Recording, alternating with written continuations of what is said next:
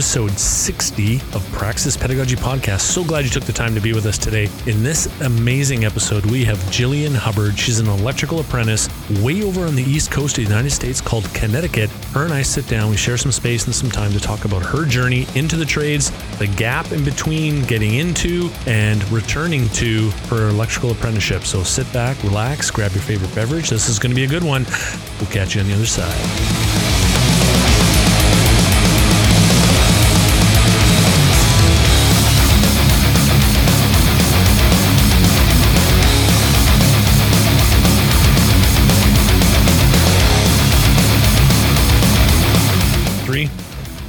One. Hey, everybody, welcome back to Praxis Pedagogy Podcast. Really glad that you've taken the time to sit down, walk around, drive around, and listen to this episode because it is a great episode. We're we have Jillian Hubbard. Did I say that right, Jillian? I mm-hmm. did. Perfect. Jillian Hubbard. She is an electrical apprentice with Dyna Electric. Now, refresh my memory. Which area of the world you're in? You're in Ontario, correct? I am actually in the US and I'm in Connecticut, Oh. right over here on the East Coast. Look at me. I'm going to have to edit that out. Anyway, you know, because as soon as you said actually, I'm like, oh, Carson, you know, she's in Connecticut. It is one of the few things that I don't write down, but good. How's the weather out there? You got any snow out there?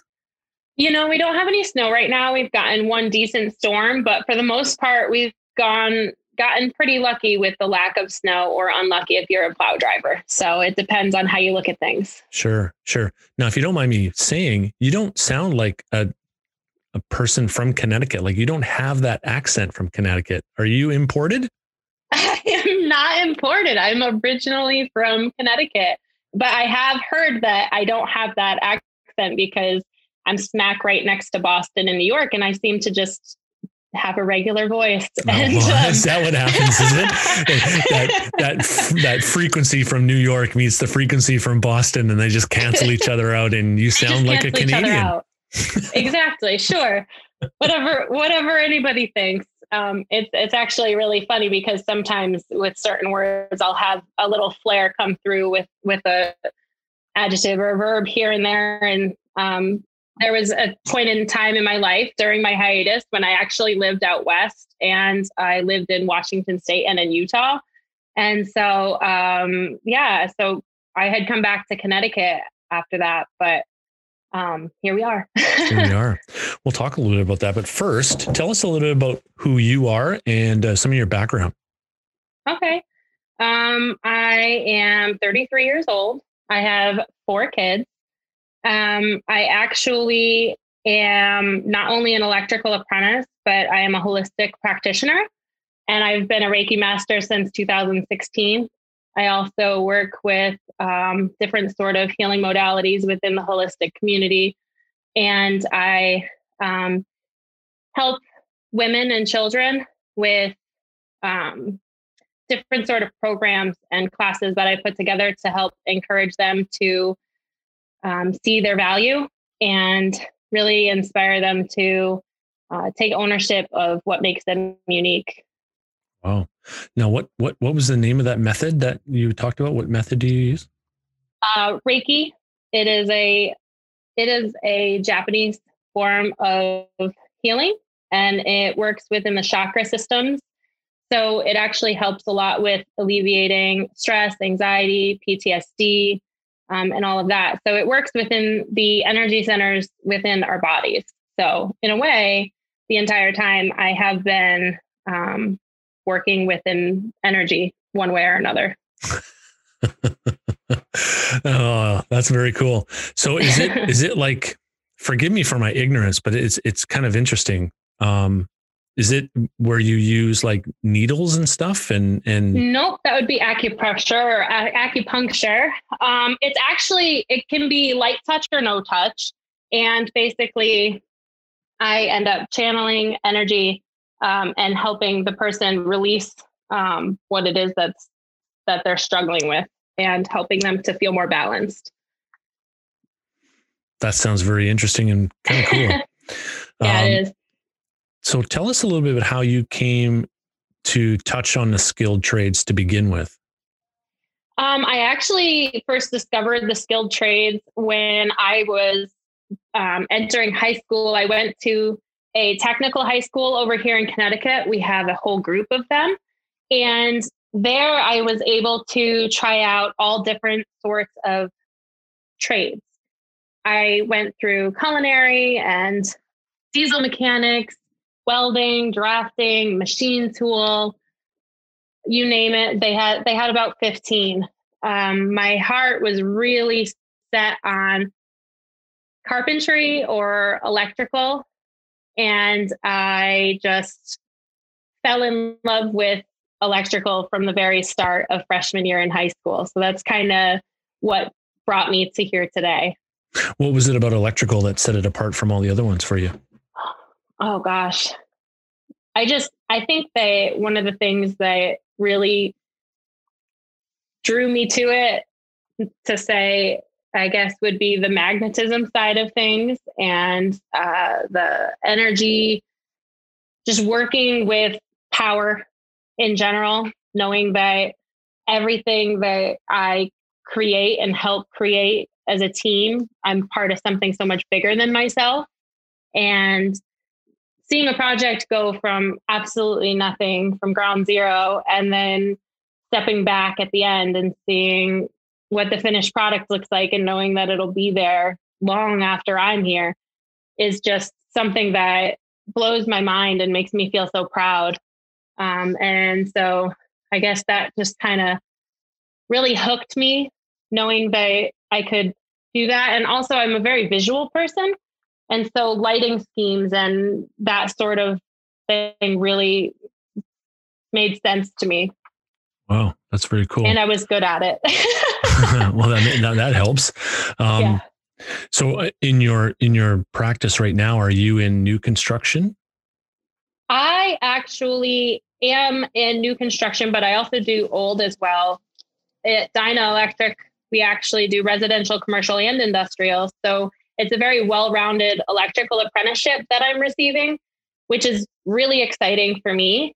Um, when I was in apprentice here in Connecticut in 2006 and seven, I worked with commercial as well as residential and low voltage. And I really liked low voltage.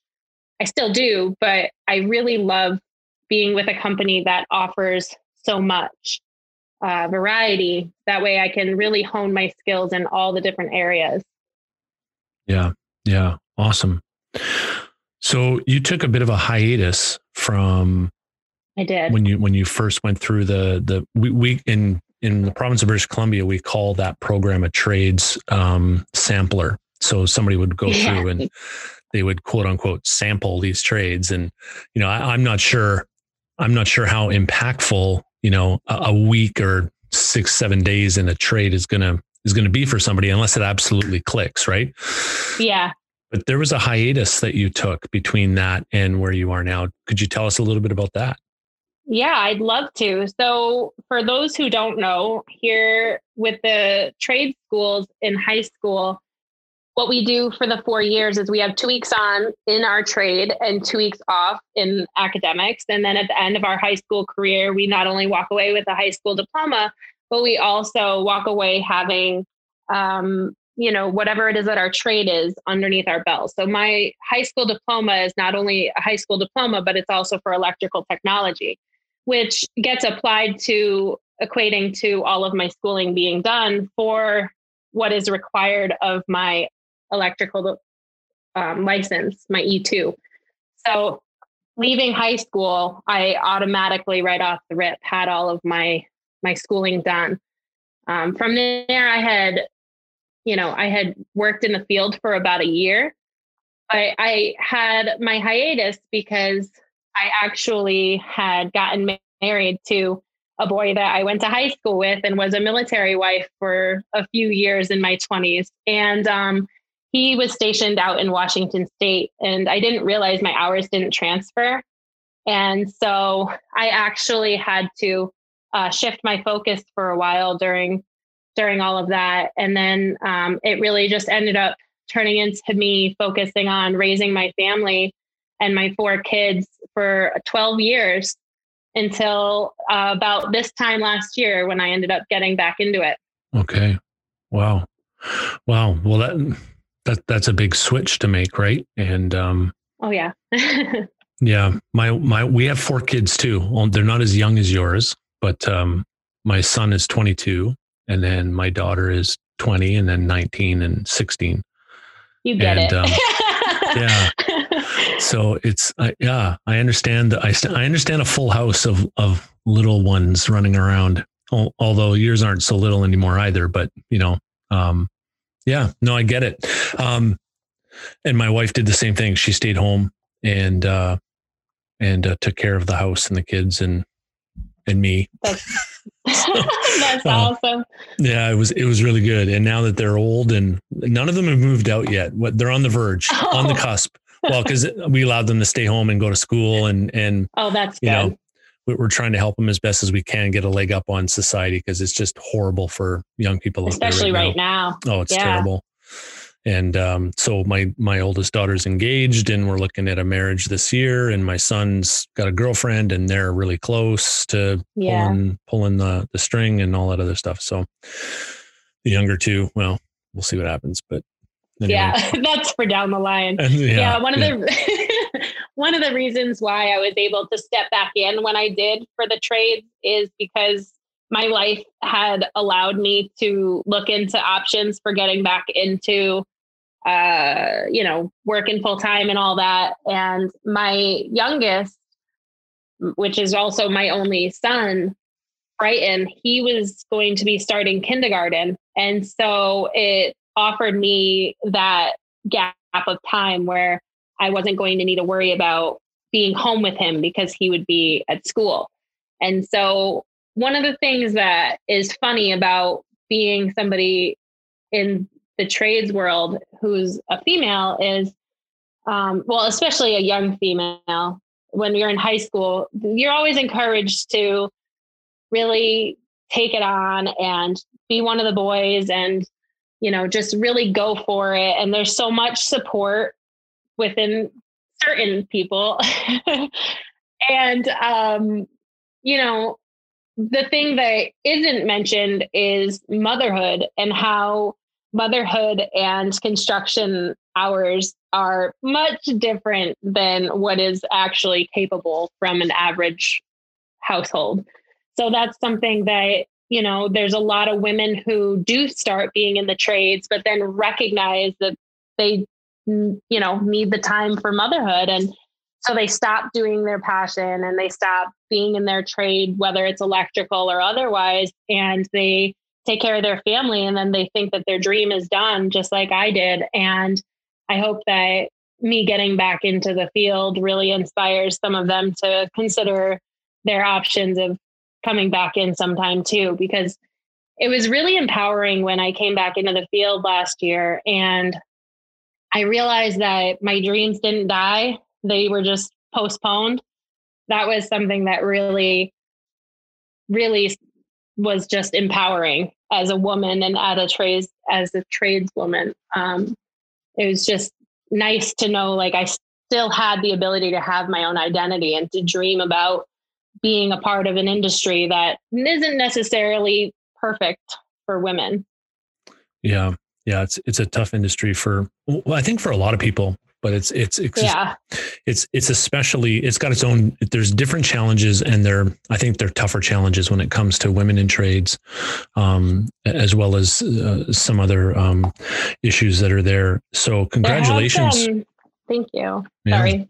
No that's okay. Um, there have been incredible strides in the industry though since you know back in 2006 2007 there wasn't so much feminism going on and so back in 2006 and 7, being an apprentice who was a female on the job, you know, the ratio was still there where it was very, very slim to none women on the job.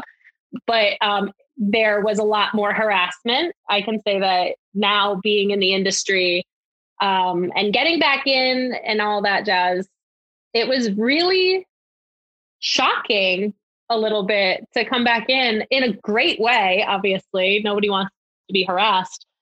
But it was very surprising because it was like a whole different world. So I think that as far as girls and women deciding to come back into the trades, it really is a whole different world compared to even even 12 years ago.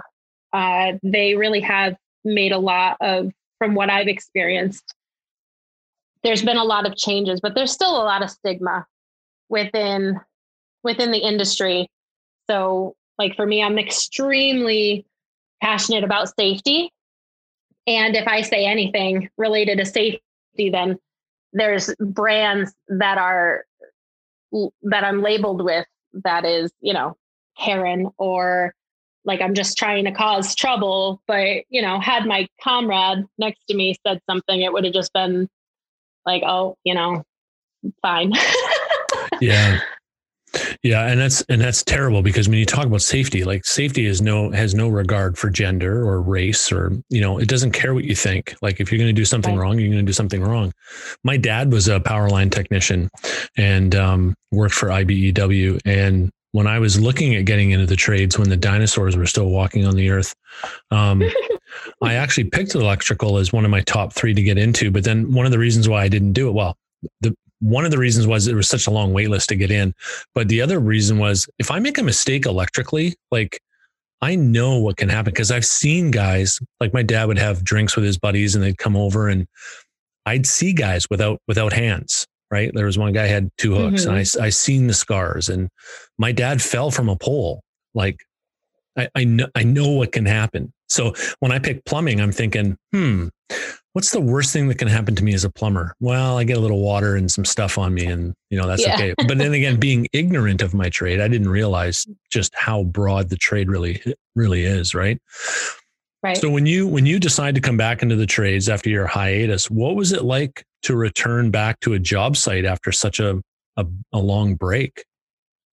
Well, I was of course nervous, and if I didn't admit that, then I'd be lying. But I was really excited about it and you know i i just remember feeling really nervous but really open and really interested in seeing what it was that i remembered so, um yeah so returning as a mom now and with mm-hmm. some life experience uh, yes. how did how did that go over in the lunchroom and, and on the job site well, I definitely had to dial down my mom tone. Um, and I don't mean with my voice, I mean with just like my want to always take care of everybody. I definitely needed to and continue to work on that. I just try to make sure I'm not, you know, going down that lane too hard. But I, because I am so focused on safety, I do notice that I tend to probably look at things a little differently being a mom and um, and being safety focused and so both of those rolled together is like a delicious cookie like it's just a perfect mix of, yeah, of yeah. you know all the things for sure. but um you know it's it's hard to say how i really felt in in a brief description because it was so many things all combined together and i just felt so grateful for the opportunity to get back into my field. Mm-hmm. what was that first week like walking back in? I was so green. I still am. I i mean you know there's so many things that i have forgotten and i i have always said that i will be honest about that the things that i remember and the things that i don't remember and i just ask that people show me the way that they like it done or refresh my memory on how things are done because it has been a long time and codes have changed. And at the end of the day everybody does things different anyways. If you put 10 electricians in the same room you're going to get 10 different ways of doing it every time. So at the end of the day what i remember i feel like it matters but it really doesn't because people are going to train me the way that they want things done anyway. And so that was just kind of my mentality is just be open and be honest about what it is that I know and what I don't know and be open to learning from those that do.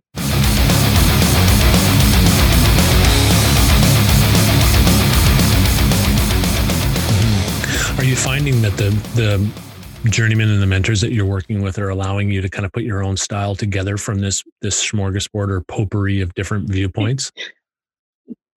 Some, some are, yeah, for sure.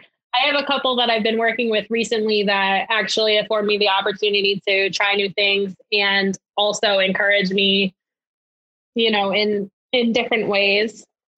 Um, but I think that we all come across different ones who, you know, might might be less so or everybody has a different teaching style you know what i mean everybody i've worked with has been really great in their own way but there's also the different personality types and stuff like that and the per- the archetypes and stuff. And so you know everybody meshes a little bit different and not everybody is going to be perfect for everybody. And i'm not going to be the perfect apprentice for for everybody either but it's just finding that that mesh that works good enough and really getting into the flow with with somebody when you're working on a project. Mm-hmm.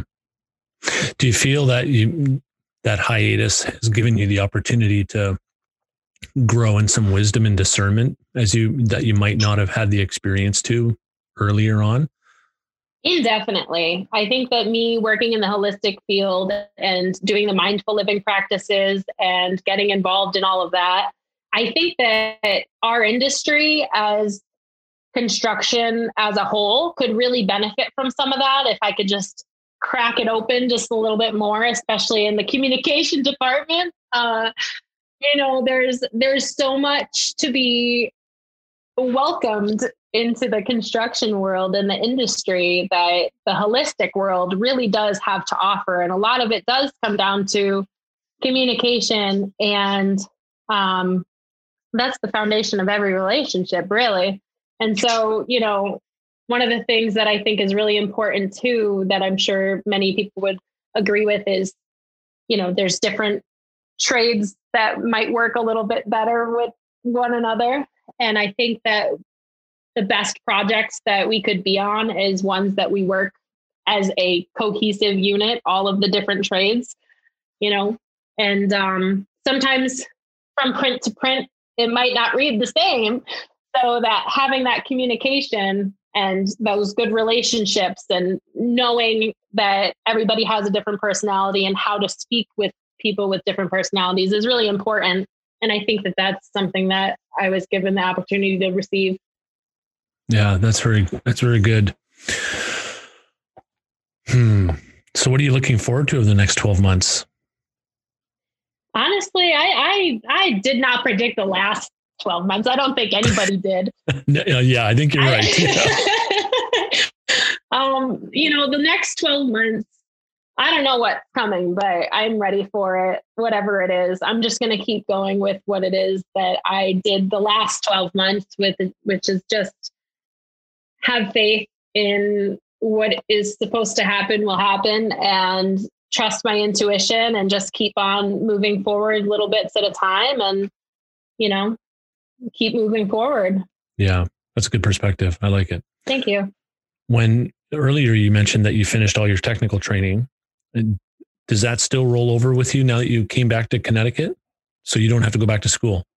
Correct. So i don't have to go back to school. I was actually really surprised to hear i did not lose any of my hours. And so I got to keep all of them. So I actually will be able to go for my journeyman's license in about two years.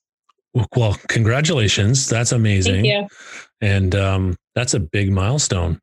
Yeah, it, it is for sure. How's COVID affected the job site for you? Um, how has COVID affected the job site? It's been interesting. Of course, we're all masked when we can be or when we have to be in the summer it was extremely challenging uh, i'm an asthmatic so it makes it a little more oh. problematic okay.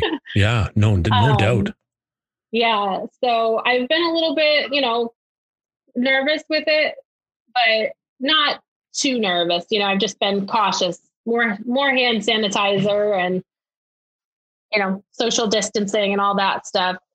The job site's been interesting. It definitely varies between each one and depending on how much the GC is, you know, it all depends on the job site, I guess. I'll leave yep. it there.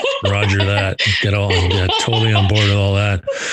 Um, what what what do you want to achieve in the next two years, other than your journeyman ticket? Because obviously that's that's a big one and that's a no brainer. Yeah. But what, what do you yeah. want to achieve in the next couple years?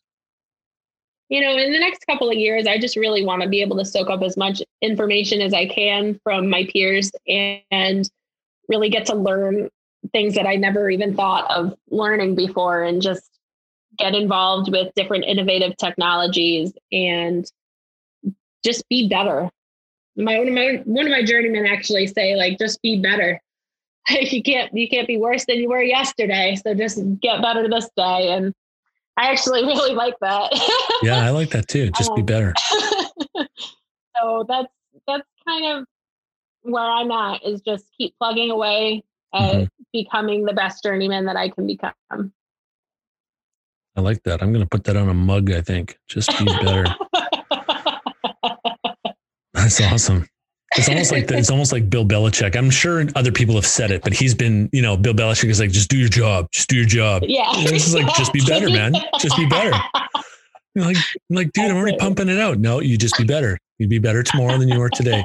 It speaks to a little bit of, you know, just be better that 1% tomorrow. And then, you know, over the year, you, you've grown, you know, 50, 60%, right? Which is amazing. Exactly. So speaking of that, like if you were to look past a little bit past your, your, your journeyman ticket, uh, so you write it, you're successful. You maybe you yep. spend a couple years as a journeyman. Um, yep. What kind of legacy do you want to leave behind? What kind of legacy, huh? Well, how many how many years are we looking for? Because I got four kids that are really fantastic. So the kind of legacy I'm looking to leave behind, I guess, to just help make the world a little bit better than when I found it. And I would love for one of my kids to get involved in the trades. One of my daughters, she's really into learning all sorts of different things. She was helping me take down wallpaper, which who really enjoys doing that? That oh. was fantastic well, she, she's in a league of her own because I hated that exactly. when I had to do that. um, but as far as legacies go, if I could even just inspire a few people to reconsider their decision and and really make a go for what it was that their goals were, that would that would make me feel satisfied. So, what was your experience back in the uh, high school system with trades, and and you know, do you feel that they highlighted it enough, or or not? Highlighted which part enough?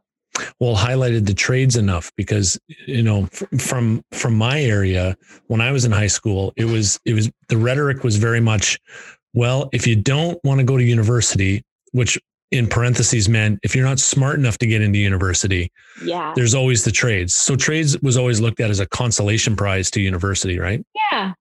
Yeah no i you know i could definitely see how how that was definitely the mentality back then uh, even for you know I'm I'm not that much younger than you, but I'm sure it's still about the same mentality because blue collar workers and being in the trades isn't always it's it, I've never known it to be something that has been looked at at an equal level of a university degree. But I will say that not everybody is created equally and not everybody learns the same. And I am definitely one of the people, and I think that every tradesperson is somebody who learns better and works better hands on and has a really hard time sitting at a desk. So it's really do you want to sit in a classroom or do you want to get out there and work and make your money like as you are learning? so for me, I feel like a lot of the way that we're programmed to look at these different what they call blue collar jobs and being in the trades industry, I think that they have it a little backwards because in the university level, you're paying a lot of money to sit there and learn something. Whereas when you're in the trades world, you actually get paid to learn what it is that you're going to be doing. So, you know, these kids that are getting involved with trades from teenage years on, they're able to buy houses in their 20s. Whereas when you're in your 30s, you're still paying off your college tuition from when you were a teenager and you're struggling to get a job, especially with the economy the way that it is right now and the way jobs are. So I think that at the end of the day, trade school really needs to be a little looked at in, in a way that is appreciated, especially, you know, right now we are the essential workers. If you notice, the blue collar workers are the essential workers. And um, and I'm not saying that people that go to universities aren't because everybody's essential. But I hope that when it comes down to it, that blue collar workers and people in the trades industry are looked at a little bit differently after COVID and after all this stuff that's been going on. And I think that if we could shift gears and recognize that not everybody's cut out for university and treated as an equal, that I think kids will open up a little bit more to skilled trades. Yeah, I, I agree with you, and I, and I'm I'm sure you've had the same experience where you've run into people in the trade where you go, "This is probably one of the smartest people I've ever known," right? Yeah. And I, I worked with a guy who could barely read, and I didn't figure that out until about a month after he kept giving me prints and all the specs to go home and read. And then, and then we'd have conversations. Right. And so I was the lead hand and he'd give me stuff. I'd go home, he'd come, I'd come back, we'd have coffee. He'd say, so what did you learn when you read this? And what does this mean? And what is it? And, and about a month into, I'm like, I, what this, this is, something's not right here. Right. And so my wife goes, yeah. well, maybe he can't read like, just like that. I'm like, no, come on Come on, this right. guy's been he, this guy's like super respected, right? And I, sure enough, he admitted it. He's like, yeah, no, I I got a grade. What did he say? Grade five education. Wow. I'm like, I'm like yeah. what? What? Right? And he's like, yeah, I just got into the trade really young. Get left the farm. Good Saskatchewan kid, right? Left the farm. Yeah. Started working, traveled all over, and that's the way it is. But um, yeah, so I've met some really, really smart people. There is have have no had, had no inclination of going to university. And um, well, sorry to interrupt you. No, I, I, totally agree with you. Um, you know, when it comes to skilled trades too, like you say, you meet some of the smartest people that you're ever going to know in the skilled trades. It's it's ironic too because I don't want to. how do I say this? No, just say it. the people in skilled trades need to know a lot more than just their trade, especially electricians. And, you know, we need to know a little bit about all of the different trades in electrical. Otherwise, we can't do our job properly. And when you are dealing with people who are engineers or architects who do only have the college background, they don't know the field. And I, I kind of wish that it was a requirement in order to create prints, you have to spend a certain amount of time in the field so that they can understand the industry a little bit more in the MEPS department because then our prints would all match and they would make more sense. yeah, no, I, I agree with you. I agree with you because I mean, yeah, I totally agree with you. And and some of the best engineers that I've had to deal with have been engineers who have one had a trades background already, whether yep. it was their dad or their uncle or even themselves. Yeah. Or, or two, they weren't they weren't afraid to get into the stuff with you. Like exactly. I, I remember I remember one structural engineer. He I, we'd be talking and he's like he's just just not getting. It. He's like, okay, can you take me there and just show me? Right? And I, I'm like, okay. So we, you got your boots, you got your hat, let's go, baby. And so we'd go and I, and he'd like climb in there and he'd wiggle around like he was just another one of us. That's and awesome. I tell you, like within days, the respect level for this guy just went through the roof. That's amazing. It, it was super amazing. And it made, it made, you know, the meetings in, in the trailer that much more smooth because he understood and he was willing mm-hmm. to understand. But across the table, it built our trust in him, right? Like we weren't right. Just like I've had an, an engineer look at me across the table and go, "I think you're lying," and I'm just I'm like, "Hmm, okay, here we go." But it speaks to what you said earlier about the soft skills, about communication and trust, mm-hmm. right? Like it, it takes a group of people to build a building, right? And right. you know, th- there are there are trades that unfortunately get treated differently than other trades because they're quote unquote lesser trades. And it's like, I, I, you know, I don't know about you, but I would never ever want to be a drywaller. Like never ever. Yeah. And yet I've met some really, really good people who do drywall. Right. Yeah. And it's it's like an art for them. And I yeah. have seen a few. well, and, and, even in my trade, right? I've also some... had my my uh, my wires buried quite a lot more than I've oh, seen yep, for yep. Girl, drywalling and commercial. Yep. But been there too. I've had my clean notes covered up, and uh, and so tons of stories there. But um, But yes, yeah, but I agree. All trades are equal. And I think that it's amazing when people can recognize that everybody needs to work as a team. It's not just our team that we have within our company that we're working for, but when we work with the trades that are around us, it really comes together much smoother. Yeah. So if you had an opportunity now to talk to parents uh, with kids entering high school about the value of a trades path, what do you think they need to know? That is a fantastic question, actually. I appreciate you asking it, Tim. I think that what parents need to know if their kid is interested in university, then encourage them for that. But if kids are interested in getting into the trades, or if they're not necessarily interested in getting into the trades because they don't know about it, but they're you can tell that they're a very hands-on learning type of child, I say encourage it all day because that's the one thing that parents need to know and and I'm sure that all do is they all want what's best for their kid. And I think that as long as parents keep in mind that whether they're going to a university or they're getting paid to learn what it is that they're going to do for the rest of their life, it's all equal. And really, what it comes down to at the end of the day is whatever the child has for a passion, if they're encouraged by the people that love them around them and they find a place that they feel is a good fit for them, then they're going to thrive. And that's the bottom line for even adults, I think. Yeah, no, good, good point.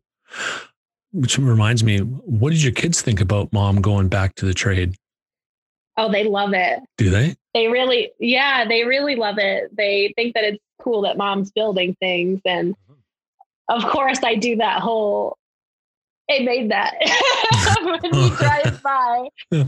you do um, that too, eh? You know, yes, of course. uh, yeah, I've done that too much to my to my family. It's to the point where they were just like, "Okay, stop already. Would you just stop?" Right? You can't though. No, Why you can't. You? well, it's hard to, and you know the building's going to last, you know, hundreds of years, and you know you exactly. you had a hand in it. The pride that comes with the work is fantastic, and you know, one of the things that the kids see on my face, and one of the kids, one of the things that the kids can see as well is that joy and the fulfillment that going back to work has really given me. Because as much as I love being a mom, it really is a different identity than what being a, working parent is, and I never really got to be that until last year. So it's it's definitely was a transition because I actually got my job with Dynalectric two weeks before the pandemic really took hold here in Connecticut. Oh, okay. So the kids actually had been taken out of school two weeks after I started working full time, which was very interesting. Luckily, um, their dad was able to be home with them. And so he distanced, he's still um, distance, they're still distance learning with him um, while I work. But um, yeah, if it if it wasn't for those life circumstances and him being able to be home with them and me finding out that my hours were still good and Dyna taking the chance on on hiring me after a 12 year hiatus, I wouldn't have been able to be where I am today, which is one year closer to my electrical license. So I'm so grateful.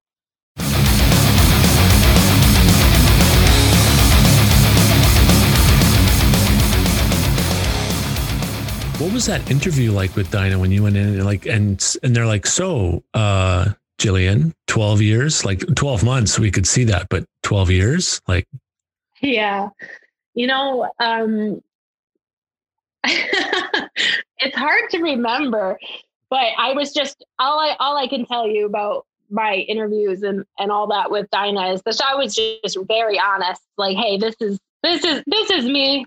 This is what you get and I will let you know what it is I do know or I don't know, but I'm passionate about it and I want it. so, I'm sure that took you a long way, right? And um, yes, you're not the first person that I've talked to in in trades, but and and all over that have really made this point very clear that the ego is not there or you try to minimize that ego because the right. trades is a great place for egos to thrive right because it's all oh about yes. it's all about how fast can i install this or how how good can i make this work or you know as a as a plumber and in mechanical trades it's like i want that mechanical room because that's the pinnacle of of everything right. that we do and you know and, and it's like well i put i put in this much pipe today and i you know and all blah blah blah blah blah right the trades right. is a great place for ego to be but i wonder if your approach and other people's approaches to trades with that diminishing perspective on ego has helped them get in and be successful yeah no i definitely think that it has helped with being more successful. And I will say that I definitely try not to have ego, especially when I'm still feeling quite green, even though some people feel like I'm not always. But I feel like it's probably better to just assume that I am in all areas and be wrong. uh, but yeah, I just, uh, I don't even, I don't even know. I think I think they, I think they, I just forgot what I was gonna say. It's okay. That's I forgot okay. what you asked. That's okay. But um, yeah. So what? What have you? I you got changed? a phone call, so it messed up. That's okay. and then you can edit out. So I will. I will. No problems there. What have What have you What have you uh, changed your mind on recently about the trades? Um, as far as what I've changed my mind on in the trades, I don't really think that I've changed my mind on much. I think that I guess I I guess I've changed a little bit in the sense of someday I want to be my own business owner. You do? And I well, I always have wanted to, but you know, my five year goal is to become an E1. And then I want to have my own business someday. And I want to be able to treat my employees the way they I feel like they should be treated. And I want to encourage the people to feel like they're being worked with really well and to get people who are parents back involved and make them feel really supported and help them with kids hours because that's something that a lot of companies in the industry aren't able to do. So that's kind of like a very ambitious goal that I have is to create a company someday that affords very family friendly business, I guess. Right. Right.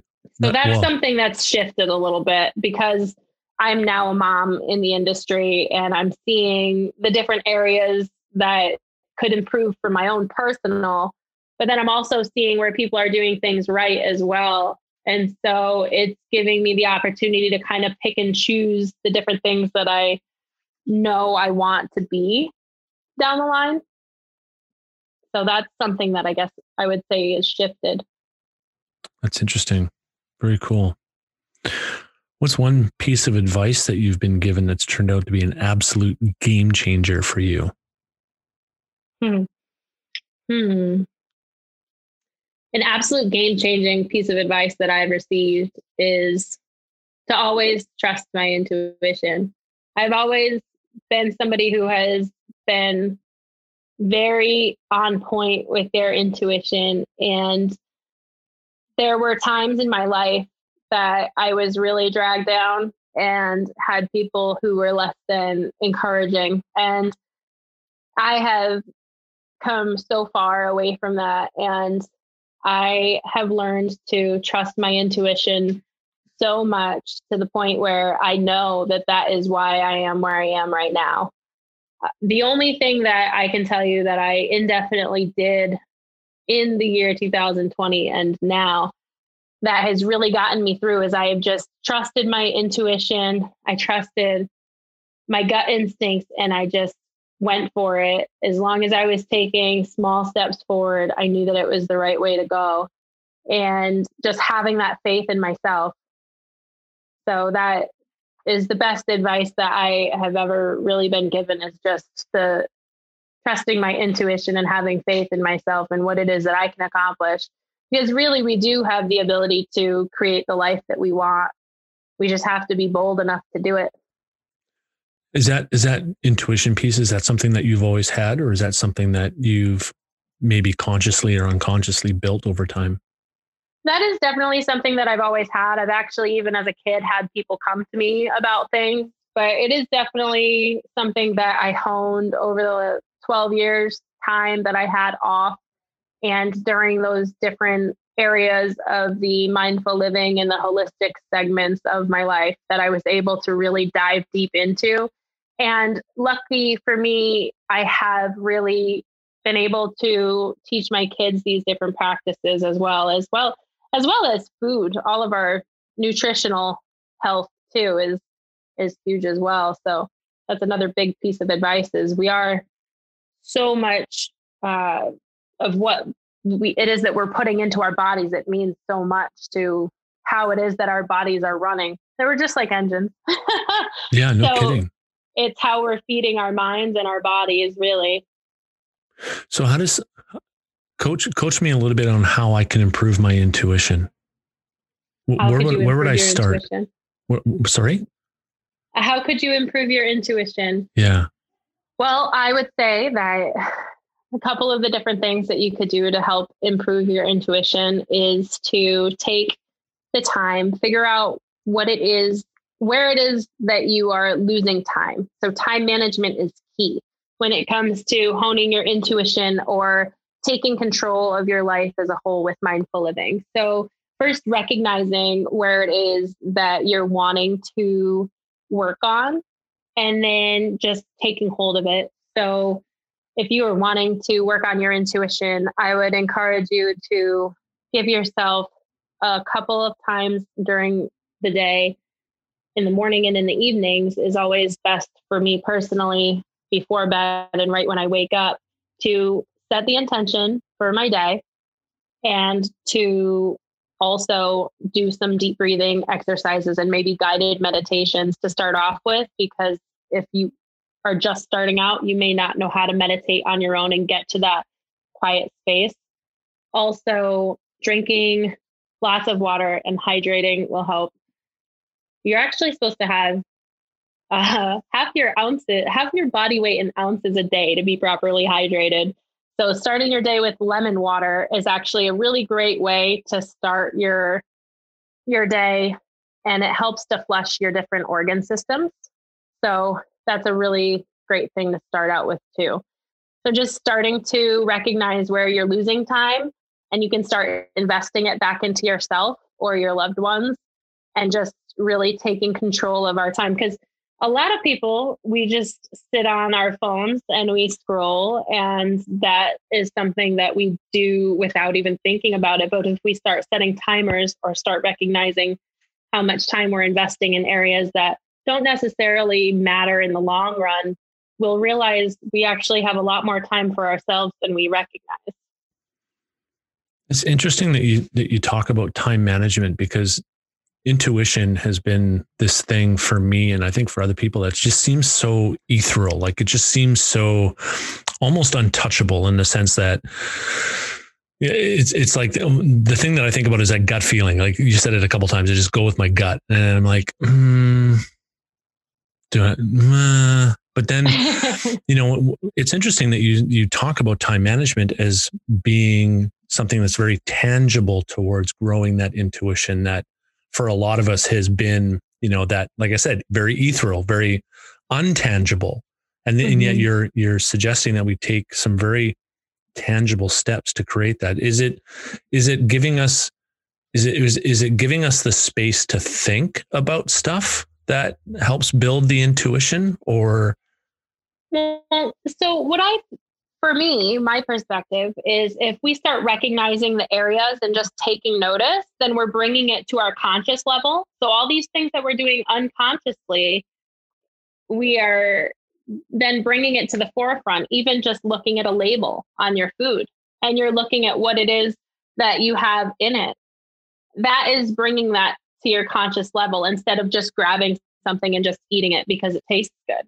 So that's another way of bringing things to your conscious level. So when you're bringing something as simple as time management and you just start you start out small, of course. You don't just jump right into I'm going to do this every day, which is why I think that you know, January can be a hard month for people, especially with the new year, and people want to be better, but they don't really know how to take those first steps because it feels out of reach.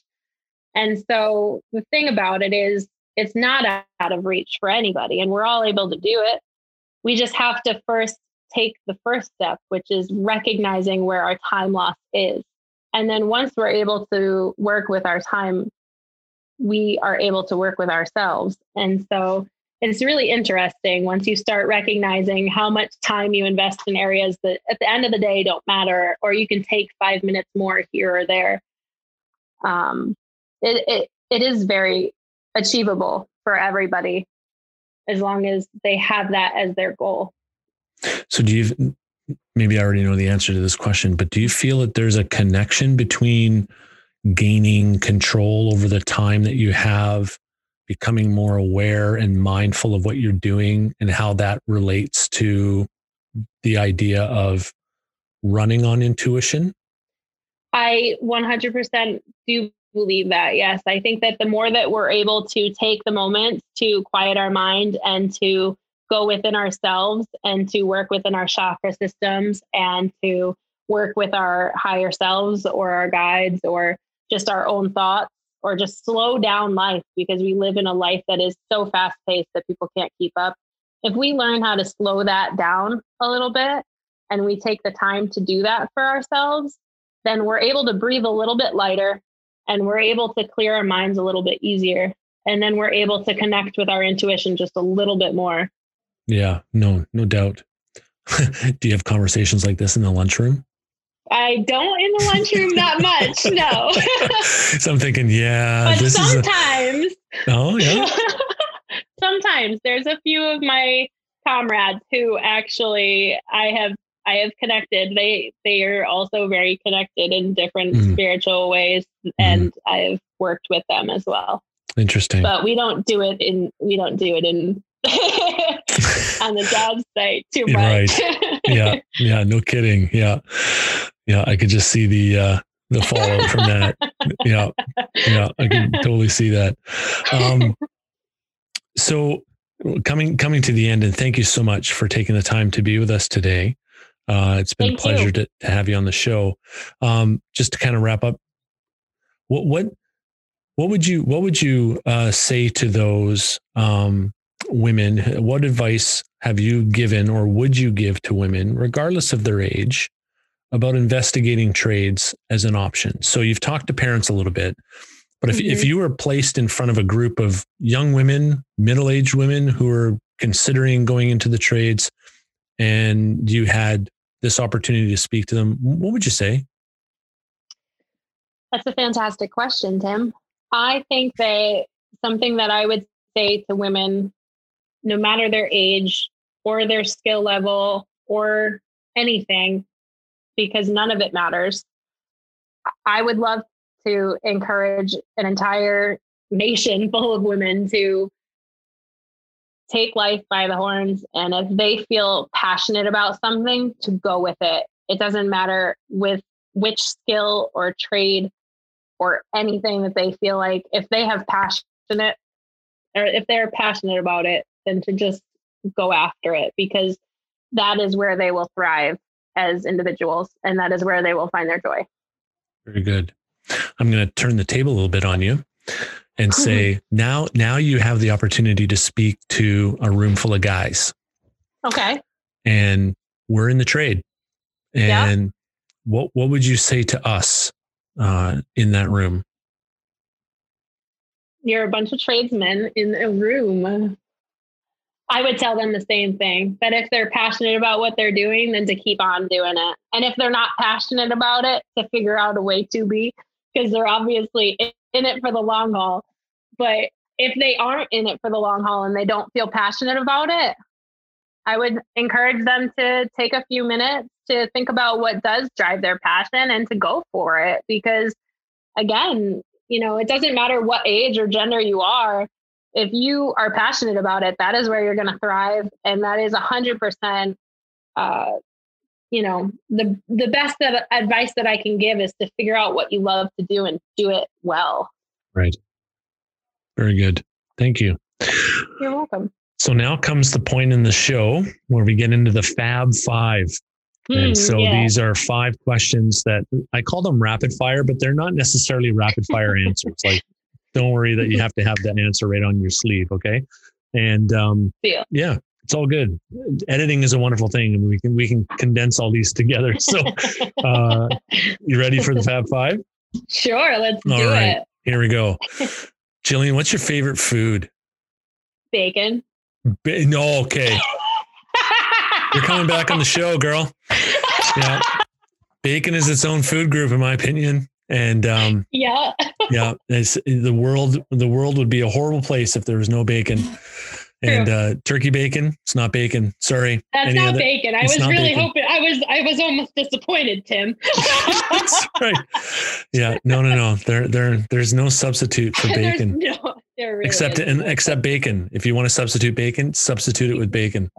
exactly. But Mhm. I would never substitute with bacon. In fact, I would I would upgrade it to jalapeno bacon. I don't Oh. know if you have had that, but there's a pizza place over here in Connecticut who has jalapeno bacon, and I tell you, it is amazing. So okay, so jalapeno bacon. What do they do with it? Do they fry it with jalapenos? I don't even know. I have no clue. There's no jalapenos there, but it tastes like jalapenos and it's bacon. Oh, they gotta be. Okay, I'm going on the Google after this and figuring that out because jalapenos are another favorite food group of mine. That's uh, that's good. All right, Jillian, favorite movie or TV show? of Outlander for obvious reasons, and I'm also a huge Game of Thrones fan. Okay, nice work. And I'm Yes. disappointed with season eight, but we won't go there. Yeah, won't touch that. Yeah, although it's been a couple years since since season eight, Doesn't isn't it? It doesn't matter. Yeah, yeah. That that lingering disappointment just never goes away. Yeah. I'm Okay. so disappointed about Ned Stark in season one. So Okay. There you go. Beautiful. What's your favorite band? I don't really have a favorite band, but I listen to a lot of alternative, but I also listen to a lot of classic rock. But I also listen to a lot of chick stuff too, like Kacey Musgraves. Like who? So, Chick stuff? Casey- like Kacey Musgraves and uh I also really like Colbie Caillat and some just girl powery sort of things. Demi Lovato, Pink, the huge. But I at work listen to a lot of alternative. and you know, those 90s, early 2000s throwbacks and stuff like that. Okay. Yeah. Nice. So what's your favorite go-to tech right now? I guess the iPhone because I don't. I'm not. uh, You know, you ask tech, but if you ask tools, I would say Knipex. Um, I'm more into tools now than I'm into any sort of tech. The only tech that I use, the only tech that I use is literally iPhone um, for the most part because all I ever do is work with tools in in at work or I come home and I am mom, so I'm putting on, you know, the mom the mom deal. So it's just cooking and dinner and and then uh you know Yep. bedtime so Copy- i don't really that, i don't yeah. really work with a lot of tech No, good, good. So what what uh, what tool do you have that you would absolutely miss the most if it if it just disappeared tomorrow? my linesman's pliers of course Oh, yeah. All you all you electricians, all you electricians are the same. Those linesman tools, they're they're the like the they're like the Swiss Army knife of the electrical they trade. really are yeah like they you- really are I've seen my dad do so many things with those things. they really are they are they come in handy for so many things i even use it to clean my pellet stove i'm not gonna lie Yeah, girl, I, I Um. no, I wouldn't doubt it. I've seen my dad use them to crack walnuts. Like it's just okay. my my boyfriend is also an electrician and he used it to open um a can Yeah. a can of beans because I was making chili. He Of course. actually used linesmans to do Yeah. that. I What, was what, what else would he use? Right? Like, I, I didn't have a can opener yet. well, yeah, there you go. Even if he did, he probably has his linesman pliers in his back his pocket. lines- He's just like, exactly. that's right. I got my I got my wallet, my watch, and my linesman's pliers. That's all I need. That's all you need. And a knife, of course. Knife. Knife. Come on. That's what the side clippers are for on those linesman pliers. Um, Exactly. All right. All right. Who's the most influential person in your life? I was thinking about this when I saw your guided questions. Uh, and I, w- I was trying to figure out like who would be the most influential person in my life. And it sounds probably strange to say, but I realized that I am the most influential person in my life.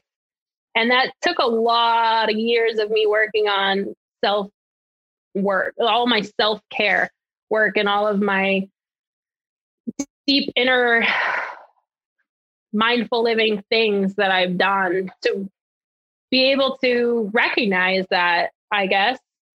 You know, I think that everybody is their most influential person in their lives, but they don't recognize it because they may idolize somebody who is famous or they put somebody that's in their lives on a pedestal. But when you think about it, if we're really working on our path and we're we're working toward what it is that we are meant to be doing with our lives. The only person that can really influence us is ourselves. And i was really impressed with my work when i realized that my influential person is definitely myself. I i am the reason why i am where i am today. I, of course i've had support throughout the years but when it really came down to it, everybody is their own influential person and everybody has the ability to create the life that they want. So it's actually really amazing when you realize that you got to, you kind of have to own where you are at. Just get better. yeah, just get better. just get better. Just get better. Jillian, it's been an absolute honor to have you on the show. Thank you so much for taking the time. And uh, I wish you nothing but the best as you move forward. And uh, I know that you'll have a huge impact no matter where you go. And uh, and and I know your four kids uh, would their lives have already been impacted by what you do, and uh, and and and they're part of your legacy and uh, and I know that as you move into that journey person, journeyman status, uh, and you have the opportunity to have your own apprentices, that will just continue on and uh, never stop talking about your story. And thank you for all the work that you've done on yourself to to make you you. And uh, I'm sure we'll see and hear more of you in the future. I appreciate you, Tim. I hope that you have a fantastic time doing everything that you do, you really do make a difference in everybody's life. And I hope that you realize how important you are in this world because you really do make a difference. Thank you. I appreciate that. I'm going to go cry. Thank you. Thank you. All right. Thanks for being here.